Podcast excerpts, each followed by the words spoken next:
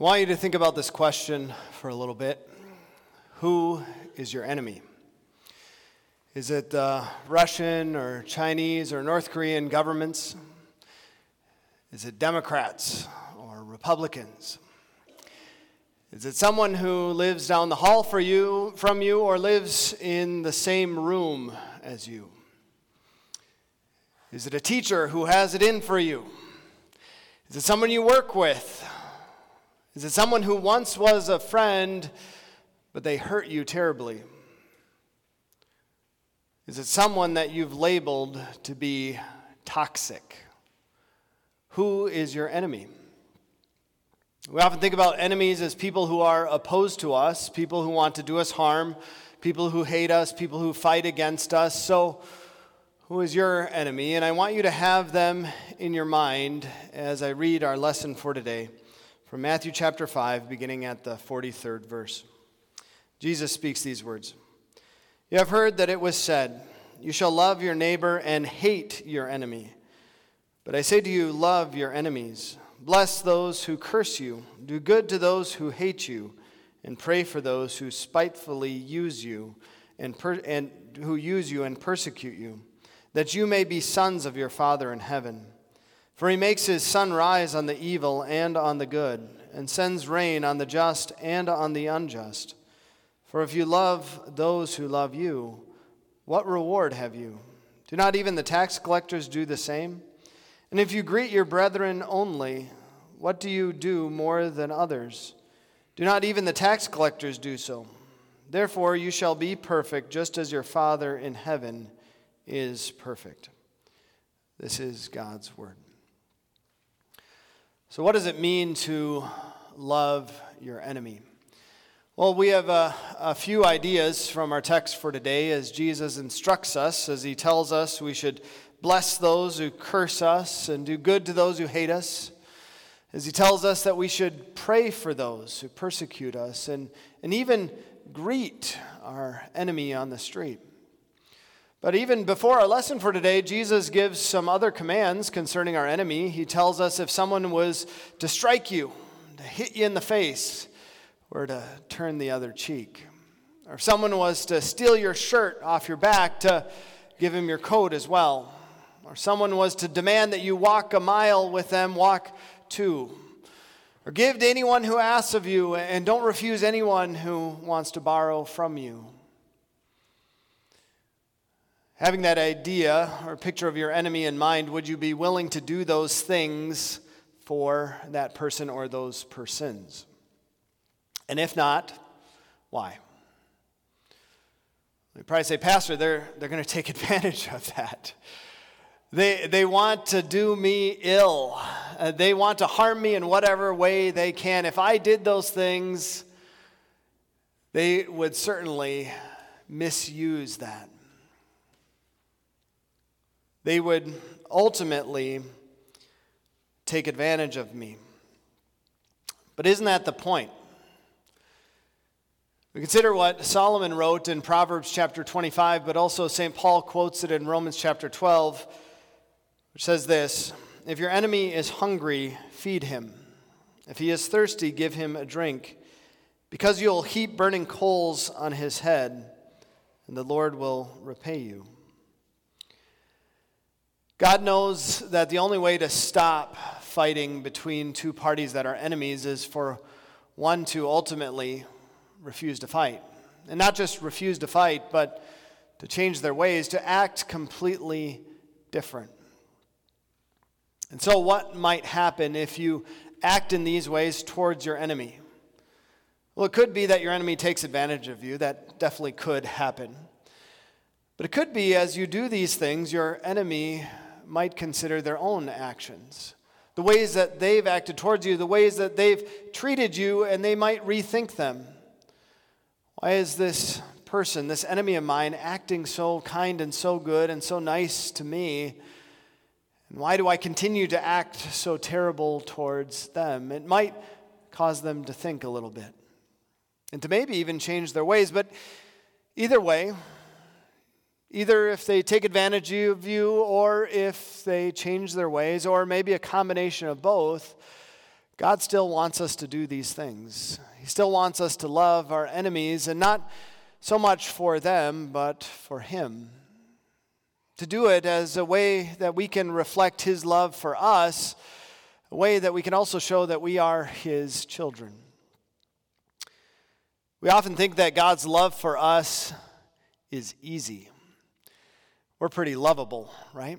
After all, we show that we love God by our words and actions, by our prayers and praise, by the things that we do. However, God doesn't just see our attempts at doing good things, God sees it all, doesn't He? And what does God demand of us? As we see in our lesson for today, He demands perfection. Be perfect as your heavenly Father is perfect. That's what He expects of each and every one of us. And He sees when we aren't perfect. You know, we sometimes are like that student in grade school, little Johnny, who thinks that he's the teacher's pet because he gets straight A's. And yet the teacher also watches what Johnny does on the playground. She also sees how he sometimes hits his classmates or he uses foul language.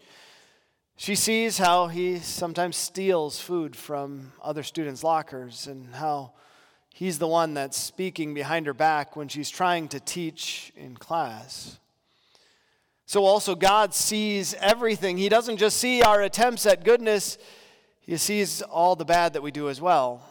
So He sees, yes, when we make an effort to go to church every week or maybe come to chapel every single day of the week here at Bethany. But He also sees when we get drunk on the weekend. As He sees when we make an attempt to follow His commands, even the sixth commandment, and we take pride in the fact that we have not slept with our boyfriend or, or girlfriend and we're so proud of, that, uh, that we are pleasing God by doing that. And yet, maybe by the things that we do with them, we're definitely crossing a line before God. God sees our prayers and praise that we offer Him, but He also sees the way that we curse His name. He hears when we say that we love Him, but He also sees our lack of love for not just our enemies, but even just our fellow man, even our brothers. He sees it all, doesn't he? Yet, despite it all, he still acts in love towards us. Some would say, God, you're a fool. You're a fool, God, to show love to such a people who trash your commands, who don't act the way that you demand that they act, who don't reciprocate and show the love that you have shown to them. But God says, I'm going to love them anyway. I'm going to love them even though I know that they have sinned against me. I'm going to love them even though I know that they're going to sin against me in the future. In fact, I'm going to send my son to die for them, to make payment for their sin. We think about what the Apostle Paul wrote in Romans chapter 5 when he said this It is rare indeed that someone will die for a righteous person. Perhaps someone might actually go so far as to die for a person who has been good to him. I think uh, if someone's willing to lay down their life for someone who has been excellent and very good to someone else, but what does God do? God shows his own love for us in this while we were still sinners, while we were his enemies. Christ died for us.